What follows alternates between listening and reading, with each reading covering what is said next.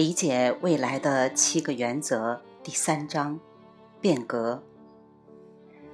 早在一九九六年，有一家创新的小公司，虽然经营有成，但是在其他人眼中看来是注定要失败的。《纽约时报》为其写下墓志铭：不管是苟延残喘，还是被收购，这家公司大势已去。它是一个经典，也是一个悲剧。《时代周刊》评论道：“该公司乱得一塌糊涂，且没有战略眼光，当然也没有未来可言。”《财富》杂志也表达了相同的观点。当你读到这个故事的时候，这家引领风尚的公司恐怕即将出让经营权。令人难以置信的是。一年半后，这家公司还在呼吸，但肯定时日不多了。毕竟，根据《金融时报》的说法，他们要打出一个很大的全雷打，根本就是妄想。但是，人们都看走了眼，全雷达也不是妄想。这家被所有专家唱衰的公司，就是苹果公司。而专家们之所以大错特错，全部因为一个小玩意儿，iPod。二零零一年被认为迟早会消失，妄想肯定没有未来的苹果公司杀出重围，主宰了一个全新的市场。二零零一年 iPod 推出的时候，MP3 播放器仅仅是一个五千万美元的市场，五年后。这个市场的销售额已经超过了二十亿美元。截至二零零九年年底，苹果已经售出近二点五亿台 iPod，而且在此之后不到半年，苹果公司就超过微软，成为全球估值最高的科技公司。到底苹果公司是如何创造这个奇迹的？答案就在于他们预见了未来的变化。苹果 Apple 的成功是许多因素造成的，包括在企业文化中将持续创新作为最高价值。但成功的核心可以归结为具有远见力。苹果公司看到了技术的垂直化趋势。换句话说，他们看到了运算处理能力、带宽和存储容量这三大数字油门将带领科技去往的方向，因此他们也看到了从中获利的机会。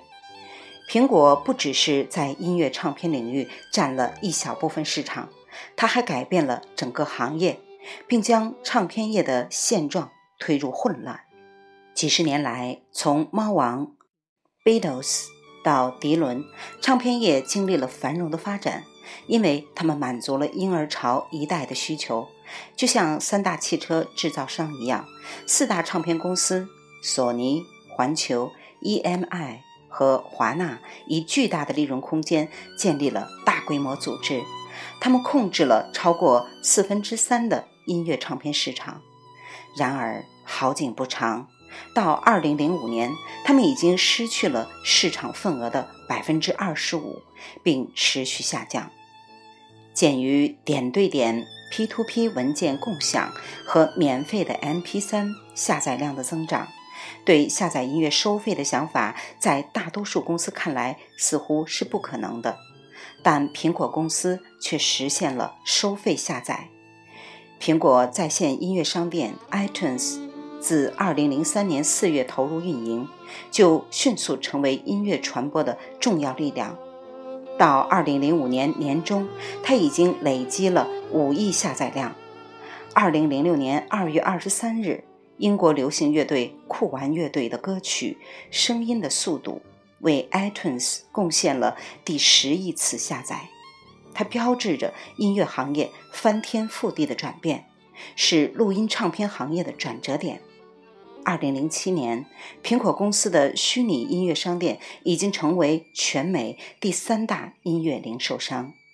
二零零八年年初，它超越沃尔玛，成为美国最大的音乐销售商。这期间发生了什么？一场科技海啸，带宽、处理。和存储能力的迅猛发展，让通过虚拟方式购买、存储、检索音乐并享受高品质的家用立体声效果成为可能。四大唱片公司并没有看到这一趋势的到来，由黑胶唱片、盒式磁带。再到 CD，销售实体产品曾经是这个行业的基础，并且这些实体产品为这个行业创造了至少百分之九十的纯利润。这种情况下，如果音乐媒介从实体变成虚拟，将会发生什么？整个行业都将崩塌。音乐唱片行业于是被我们前文讨论的技术进步的第一条路径。去物质化给击垮了。史蒂夫·乔布斯决定投资 iTunes 和 Apple 的时，他是在带领苹果领跑时代，领先技术曲线。二零零七年，苹果公司成为美国第三大 PC 制造商。二零零八年年初，虽然大部分市场正在进入低迷期。苹果公司的增长速度却超过了 PC 行业的其他公司，并且拉开了将近三年半的距离。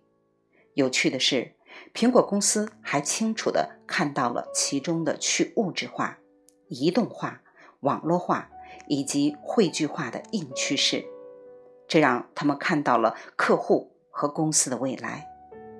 因此，他们没有用计算机点缀公司的名字。而是简单的称为苹果公司。不久之后，他们推出了 iPhone，成为又一个历史性的革命。iPod 借力于存储容量的不断增加，也即三大数字化油门之油门三。iTunes 商店利用的是带宽的不断增加，即三大数字化油门之油门二。可以预见。四大电视网络也将面临与四大唱片公司完全一致的危机。到2008年，美国人每天在 YouTube 上观看视频的时间比排名前十的电视节目都多。就像 iPod 一样，突然出现的 YouTube 统治了一个几乎没有人意识到的领域，成为一家价值十亿美元的公司。于是，就跟唱片巨头们一样，电视巨头们措手不及。这并不是说他们没有想到事情发生变化，他们知道事情会改变。但市场经济不只是变化，而是变革。未完待续，来自清音儿语子青分享，欢迎订阅收听。